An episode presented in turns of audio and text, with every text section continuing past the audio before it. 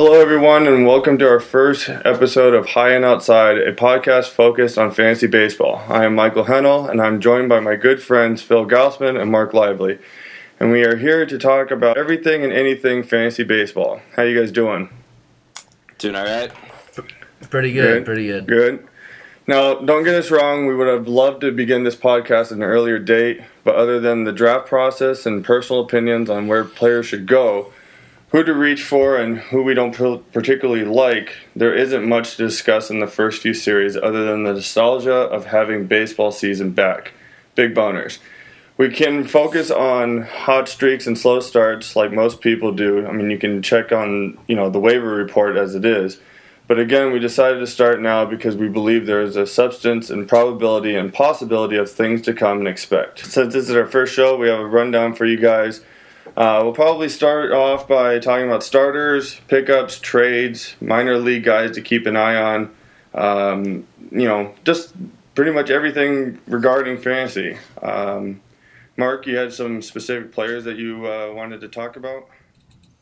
Yeah, just starting off, like um, a couple guys that that are high on my pitching uh, pitching watch list.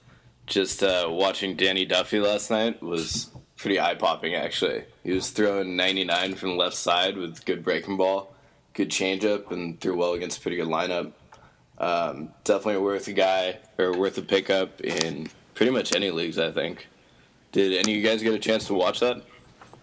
Yeah, I watched that. Um, it was pretty impressive, uh, considering, yeah, like you said, a left-hander. And we were talking about this earlier in the month when we were talking about Dee Gordon facing a, a strong-handed, uh, you know, left-handed pitcher and seeing the bat fly out of his hand. Um, Duffy would definitely do that to him.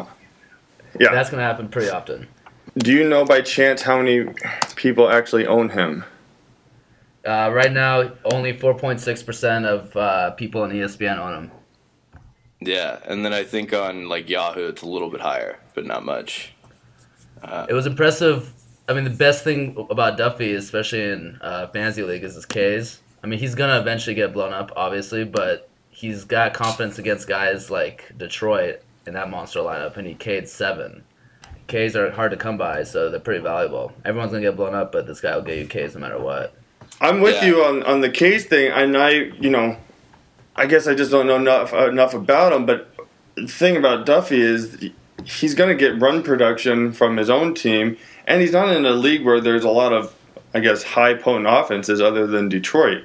Granted, he does play in the in the AL division. Yeah, it's. I mean, it's always good to stay away from AL guys, but um, even just like continuing on AL guys, another guy that I've been keeping my eye on and watching a lot, it might be worth a pickup in at least a 12 team league is um, Jake Arrieta.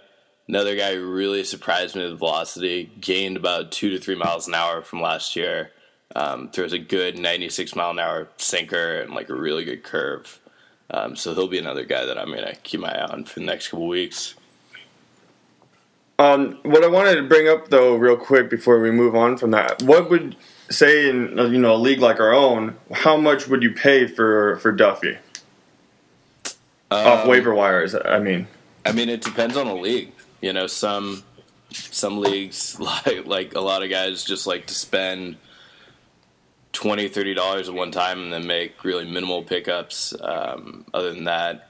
It also depends on the size of the league obviously. If you're in an al only league um, and he's still out there he's going to be a really good pickup but probably not going to happen. Probably not out there. Spent two dollars on him in our league which is a pretty good deal. I mean well you picked him up a week ago, so that was before his his last start uh, against Detroit. But I figure now after that start against Detroit, I mean he's got to be going for over five dollars for sure. Well, and I bring that up just because in our past pickup, but uh, Sunday, you know, I I really don't care and have a problem with people spending more than you know, maybe more than he's worth. What, what excuse me, more than he's worth, just because you don't know how bad your, your you know decimated your team is, and if you really need the guy, and you might as well pay, you know, whatever you think you're going to get the guy, you know, the price value at. Right. Well, especially with pitching, I don't mind spending a lot uh, picking up a good pitcher off waivers. It's better than picking up a hitter. I mean, these hitters go on crazy hot streaks, but if a guy's got good stuff, he's got good stuff. Mm-hmm. Might as well get him soon. Right. Um, Definitely. Well, I guess let's stick with uh, pitching for a while, and then we'll move over to hitting because we can kill tons of time with hitting. Right. Well, I got I got one guy. I mean, I think he's somebody that gets picked up and dropped every year by everybody. Mhm. I'm pretty sure last year at least four different guys owned him. Uh, but Rick Porcello, uh, he's only owned in just under 10% of ESPN leagues, and I mean this guy is this guy can be a jokester, uh, and he gets blown up sometimes, but. I mean, he's only 24 years old. He's got the most wins by far of any uh, pitcher in the league that's 24 years old or younger. And he's been in the league what it feels like forever. He's been in the league for three years now. And, I mean, he's looking good to start the season right now. Real good. Usually, usually gets blown up, has bad control problems, but and he usually doesn't get past the fifth inning. But in his two starts, he's gone seven innings, seven two thirds innings, and a total of one walk. And How many uh, how many guys has he struck out so far? Uh, Eight. total of eight. Four four Ks four Ks in each start. He's not a he's not much of a a strikeout master. He never has been really. Yeah, yeah, huge ground ball guy. Um, that worries me a Yeah. little bit with uh, With with that defense with that infield. That uh, yeah, but the good thing about Porcello, I mean, he's gonna get a ton of wins. I think he's definitely gonna get double digit wins for sure this year.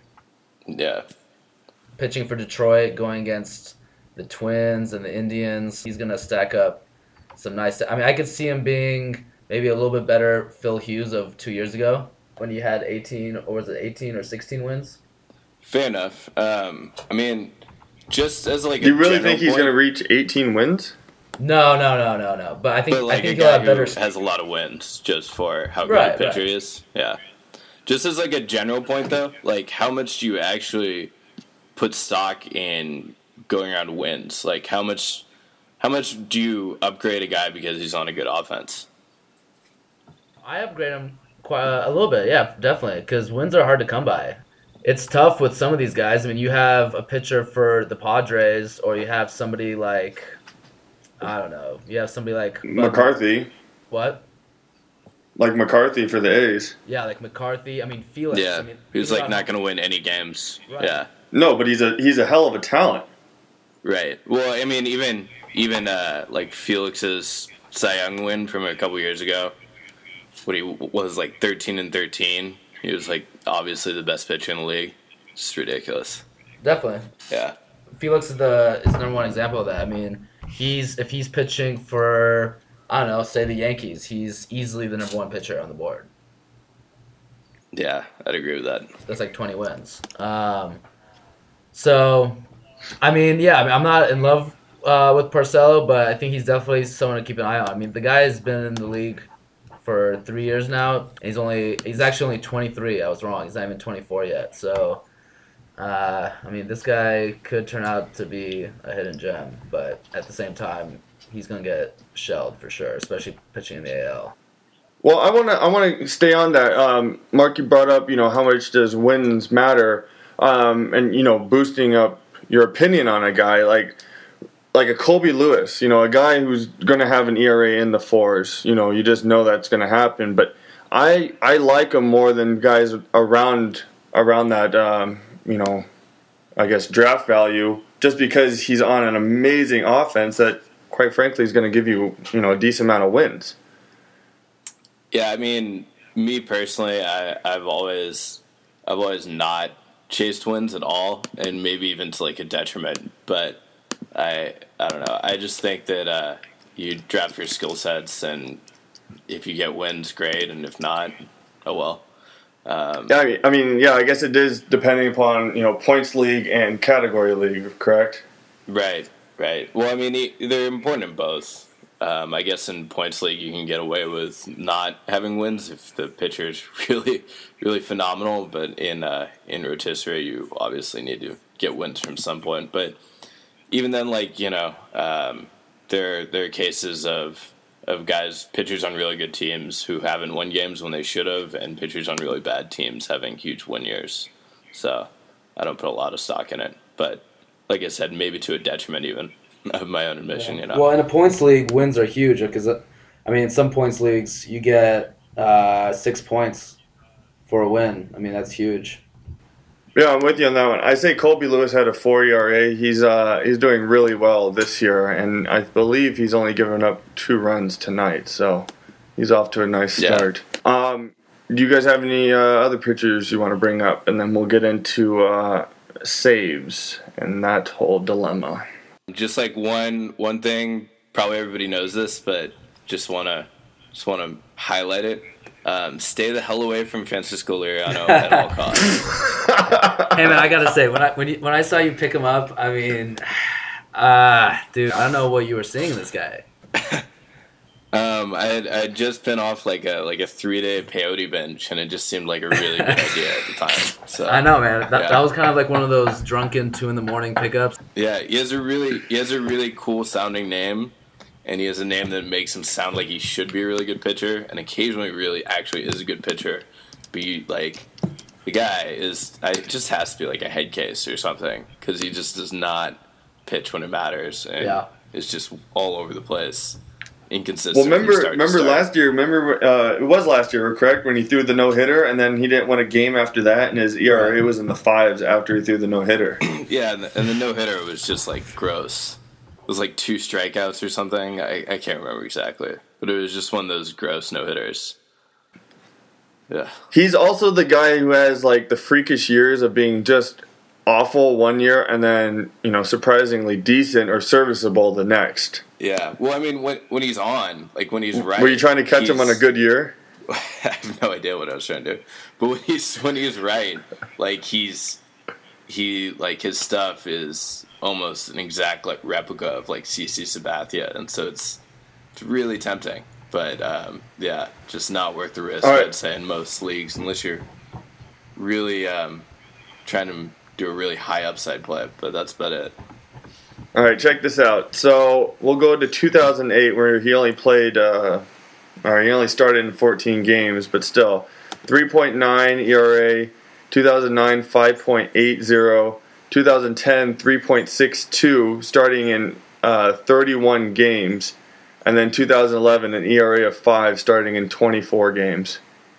Yeah, yeah. I mean, so really off and on. I can see what you're getting at. Well, and like I, like I was telling you the other day, um, I was watching his start. Um, not that he's thrown right now, but the one uh, last week, and he was throwing sliders that really just looked like slow cutters, or like a slider that I would throw with like just like very minimal break, where you'd like have to check the velocity, be like, how is that actually a slider? Um, so that's not that's not a major league pitch. This is coming from the guy who was posting on the message boards about Liriano's newfound slider and how amazing it's looking again. But see, if, if you watch that video that I posted of him in spring training, it's phenomenal, and that's when he's right. Like when that slider. It's a tease, man. It's a tease. That's- It's a tease. that's not what's yeah. So anyway, we can we can move on.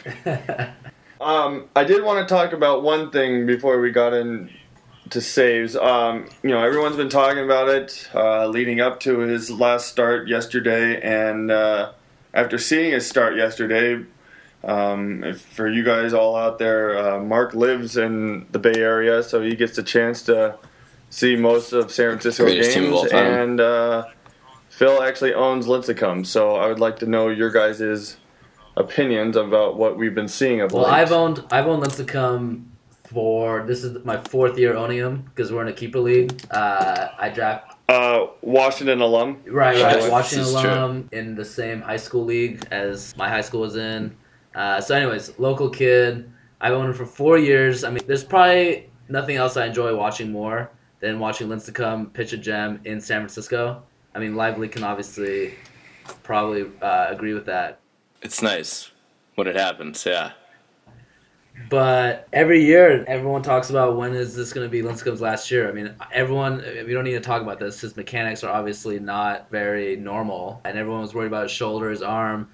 But this spring, he's been having back problems, so it looks like maybe his back might be the first thing to give eventually. Um, but Bruce Bochy did say that uh, Lincecum looked a lot better, and I watched yesterday's game. He actually looked a lot better in yesterday's game Mhm. than he did in his previous start. He wasn't having as ma- as much command issues, but his velocity is way down, uh, and he's not. He's kind of floating stuff right over the plate, and with his velocity being down, his changeup isn't really tricking anybody. What uh, He's- what was his velocity at yesterday? Uh, it was very low 90s. I mean, I think he, uh, let's see, I think he topped out at about maybe 91, 92. Yeah. Um, what was the back injury? Lower back or upper or They're what? they're saying back tightness. Uh, it's kind of I mean every year someone has a theory about what's going to give out Lincecum. This year's theory, I guess, is that his back might actually be given out. Um, he's obviously concerned himself because he he's not been uh, throwing a slider uh, to try to save his arm. It's really tough to say. I mean, everyone gets off to bad starts sometimes. You don't really want to panic, but. Uh, he's looking really average lately. Really I average. I personally um and I I've watched I didn't watch his last start, but I had, did watch the two previous to that. Um, I would actually go out and try to trade for Lincecum. I definitely would because if you really if you really look at his numbers um, and kind of delve into it, like still really high strikeout rate, actually a lower walk rate than he's had, and it really seems like he's just getting uh, victimized on a couple just high high um, batting average on balls and plays uh, where people are just finding the gaps. And so I wouldn't worry too much if this is still happening like at the end of May. Uh, you probably waited too long to trade him, but um, for right now, I would uh, I would hold on to him or go and try and trade for him. I totally agree with that. I would definitely not give up on Lincecum at all right now. As far as him getting beat up, I mean, it happens. You just don't want to panic right now. But the loss in velocity is easily the most concerning thing. I mean, a drop in velocity like that, it's it's bad. I mean, it's the beginning of the season. He might still be gaining velocity as the year goes on, but he just doesn't seem like he's really fooling anybody with his changeup at all. Yeah. Uh, but yeah, you're right. His Ks are still pretty high. I mean, and it's good to note that uh, in yesterday's game he gave up four runs in the first, and he still went six innings, and I think he gave up only one run the rest of the game. Yeah, I was about to bring that up. He really settled in uh, after that, and you know, Philadelphia doesn't have big guy in the middle of their lineup, but let's not forget they they still have a potent lineup. I mean, I, I you know I'm not making excuses either, but they, I mean, his last three starts, granted, you know, he did have poor outings, and that's exactly what we're talking about, but he has played three very potent offenses. Right, and I mean it's Tim Lincecum. If there's anyone who deserves a little bit longer of a leash, it's it's him. I mean, I I, I would definitely wouldn't do anything stupid right now. And if if there's somebody out there who's willing to just completely freak out and There- try to trade him, I would definitely jump on that. Yeah, fair enough. Um, now we're talking about trading right now. What? Let's use Lincecum as you know example. Um, you know, give me an, an idea of a trade process. You know, in, in getting rid of Lincecum and then you know getting him in return. Like, who would you give up to get Lincecum right now, knowing that the owner that's giving you Lincecum is, you know, I. I guess from our opinion, would still sell high. Um, who would I give up? I would give up Garroter for him if I owned him. I'd probably give up. I'd probably still give up like even Dan Haren for him. I'm pretty. I'm pretty sold on that he bounces back. I wouldn't give up like CC for him. I wouldn't give up like Cole Hamels for him. But yeah, yeah, I would still give up a, a very very good number one or high end number two pitcher for him. If we're talking uh, some sell high candidates, and you want to throw in, I mean, if you're gonna get Lincecum, uh, it's gonna be hard to find just a one for one trade. But if you uh, if you want to do a two for one trade, give say a hitter and a pitcher, pitching candidate to sell high on right now is definitely Kyle Lohse. This guy is pitching his brains out right now, and he is I don't know. I think he's pretty much getting lucky. Dude, that's the that's the thing though. Is like, how are you gonna find somebody? Like, I mean, if you're playing with people who are just idiots, Right. that's fine.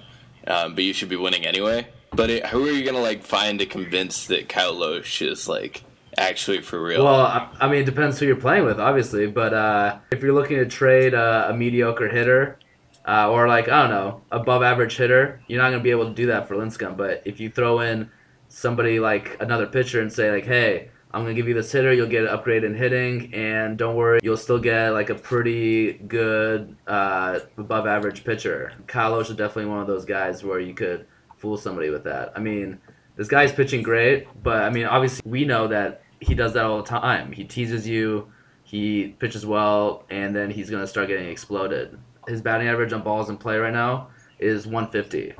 He's getting extraordinarily lucky. So if you want to try to pawn him off on some fool in your league, that's definitely somebody to, use right there. Yeah, and it, I mean, it really does all just matter who believes in what. Most people, I think, will look at Cal Lohse and uh, realize that that's not sustainable, but you never know. Somebody could fall in love. Yeah. Maybe they watch that first Marlin start, I think he's just the greatest pitcher ever. And see, that's a that's a great point that you brought up because I was just about to ask you when does I guess when's the timeline where you start believing that a guy's performance is for real? You know, obviously we both we all three agree that Carlos isn't going to continue doing that, but some guy in the league actually might. When in the season do you guys start thinking, "Wow, this guy's going to do it"? Like you know, like uh, Tulowitzki or Jose Bautista in years past.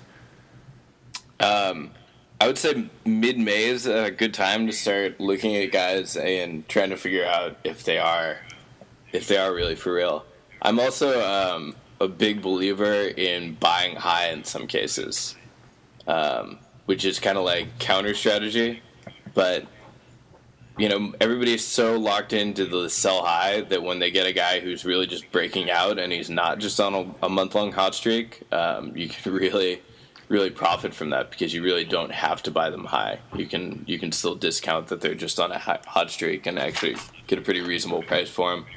Um, but the other thing to do is is look for things that go along with the breakout. So, is it a is it a young guy hitting his prime, or is it a guy like Bautista who who really changes his approach? Um, yeah. So you know, do your homework, find uh, find that surrounding information it's definitely yeah definitely comes to pedigree i mean i think we can kind of throw you can't use jose bautista as an example i mean if you want to find an absolute outlier for everything it's jose yeah. bautista yeah he is. i mean tulo is uh, that's somebody that where you look at his pedigree i mean he huge prospect coming up he's going to do well but someone like kyle lohse if kyle lohse still keeps pitching well and this is the end of may i don't care i'm not taking him you would have to pay me to own Kyle Lohse. Uh, I don't care if he does well the next three starts. The guy is been in the league. You know what he is. Uh, on the off chance that he has a Jose Bautista type year, so be it. But I'm not going to be there when he comes crashing back down to earth. So what what would be like the pitcher equivalent of a Jose Bautista year? Like what would Kyle Lohse have to do? Like have a sub one ERA and like break Bob Gibson's record. I mean, you don't have to look far. You look at Carl Pavano uh, the year before last year. That's true. Remember actually, that? had a great season. He had an amazing season. I mean, he didn't have a Jose Bautista equivalent year. He wasn't in. Uh, he was an AL Cy Young winner, but Jesus Christ, man, that guy. I owned him. I remember this clearly, and I kind of owned him as just like I thought he was in a hot streak, and I was just waiting to drop him, and he just wouldn't let me drop him. The guy doesn't strike out anybody, and he was going eight innings, striking out one, one guy, and he would just do that game after game after game. I mean, he got extraordinarily lucky, but yeah, Kyle could do that. But are you really going to bank on that? Yeah. well, so.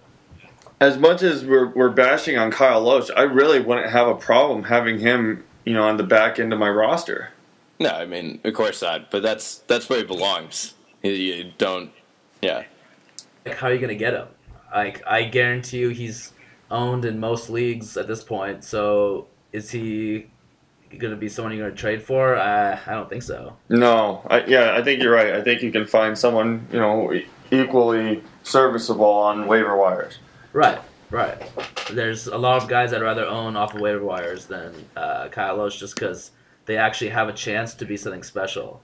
I mean, Kyle Lohse is Kyle Lohse. There's that's the end of the story. All right. Um, we're going to be running out of time to reach hitting, but let's let's go into saves. And our big motto, and everyone knows this, is that you never pay for saves. And why is that? Because relievers are bums. well, you never know what the hell is going to happen, and yeah. and uh, for an example, one of our guys in our league, you know, went after three very very good closers, and two of them ended up, you know, being on the DL and won't actually play for the rest of the season. So All three of them, I think. what? Yeah. All three of them? Wow, that's, Oh, that sucks. Good for us and good for us then. Um, so my question to you guys is, and Mark, you and I talked about this yesterday. It's different going for people for going for closers than it is for filling in injury players or people that you think may do better than the guys you have on your roster.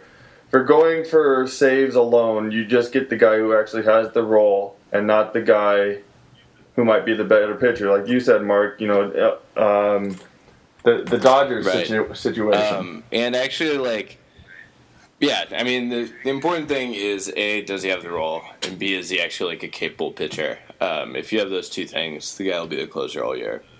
Um, and a lot of bullpens are actually moving away of having just their dominant bullpen ace be the closer. And it makes sense from just a strategy standpoint. Because when there's you know a fire in the in the seventh, you have the, your bullpen ace come out and put out the fire, and then you still have your closer come out for the ninth. Um, Boston did this for years with Bard, or for the last couple years with Bard and Papelbon, um, and that's that's how uh, definitely how uh, the Dodgers are set up right now with Kenley Jansen. Like Kenley Jansen is definitely the better pitcher, but Javy Guerra will have the job all year. You'd even look at Atlanta last year. You could definitely make the argument that Venters was actually a better pitcher, um, but wasn't a closer and doesn't matter. So yeah, just look for the guy who has the job, and that's all that really matters. Don't get too caught up on skill sets. Even though I, I hate saying that because I'm all about skill sets normally. Yeah, I totally agree. Totally agree with that. Yeah, yeah. Um, and actually, even to go with that, in terms of uh, the Giants, I would definitely go Santiago Casilla over Sergio Romo, um, without without a doubt. Yeah, uh, SI I actually had an article on that, uh, talking, giving a little tidbit, and um, like you guys said, you know, do your homework. I'm sure you guys can figure that out. Um, at what point were you would you just be like, no, there's no way I'm going to pick up this closer because I know he's going to kill my ERA, you know, and and whip, or I mean, do you just say screw it and I just you know I need saves. Or do you just say, you know, do I really need saves on a six by six and just forfeit, you know, in that category? Uh, I don't like forfeiting a category. Period. Uh, I've seen people use that strategy. Uh, not the best. Not the best. I mean, as far as like, if there's a shaky guy out there, you don't want him. I'm perfectly fine with the idea of just actually picking up uh, a setup man. Like, uh, I did that earlier this year. Uh, I had some pretty shaky closer situations, and I picked up Sergio Romo it's he was basically a huge ERA whip boost uh, and got me some Ks. And you're also fishing for some random wins. So uh, if there's someone out there that you want, but they're just total crap. I mean, just you know this guy's gonna be walking guys, blowing saves left and right, and being a worse version of Carlos Marmol. Uh, maybe don't waste your time picking that guy up. See, I would I would still say pick him up, but um, you know, it depends. If he's like, I don't know, if he's like, uh, yeah, actually, I'd still pick him up as long as he has the job and it doesn't look like he's gonna lose But is it. it wor- but is it worth uh, trying to trying to get a couple more one or two more saves per week at the expense of you know yeah. uh, Yeah, I don't know man I don't know well, because like you know, no, their their ERA is going to average out to like mid threes, even if they're just like terrible for. I mean, for a lever, that's pretty bad, you know. But no team's going to have like, I mean, I guess not no team, but usually a closer's ERA is not going to be in the fours, um, and you can usually stomach like a mid three ERA because it's only going to be over like sixty or seventy innings. Right. It's not going to be that bad. no yeah I hear you Yeah, All right. that's my take on it. All right, nice, nice. Well, uh, sorry guys, we didn't get around to hitting, um, but next time we will talk about uh, the guys we like, uh, you know, guys we don't like, and things to uh, things to expect. We'll also tell you guys, uh, you know, give you our blue flag list, if you will, for waiver wires, and uh, keep an eye on minor league players and uh, when uh, when should we take a flyer on them. If you guys want to hear anything else or have any questions for us, you can write comments at the bottom and let us know how we did or how much we sucked. For the time being, we will have Hopefully, two episodes. Of, It's fine. yeah, yeah, we always like to be humbled. Uh, Yeah. for the time No, being, we'll have two shit back. It's episodes a week, and we will also discuss uh, Game of Thrones on another podcast. Th- Thank you guys. And yeah, nothing, nothing quite like Yeah. medieval midgets. The imp, oh, uh, the imp is so good. All right. Till next time, guys. See ya.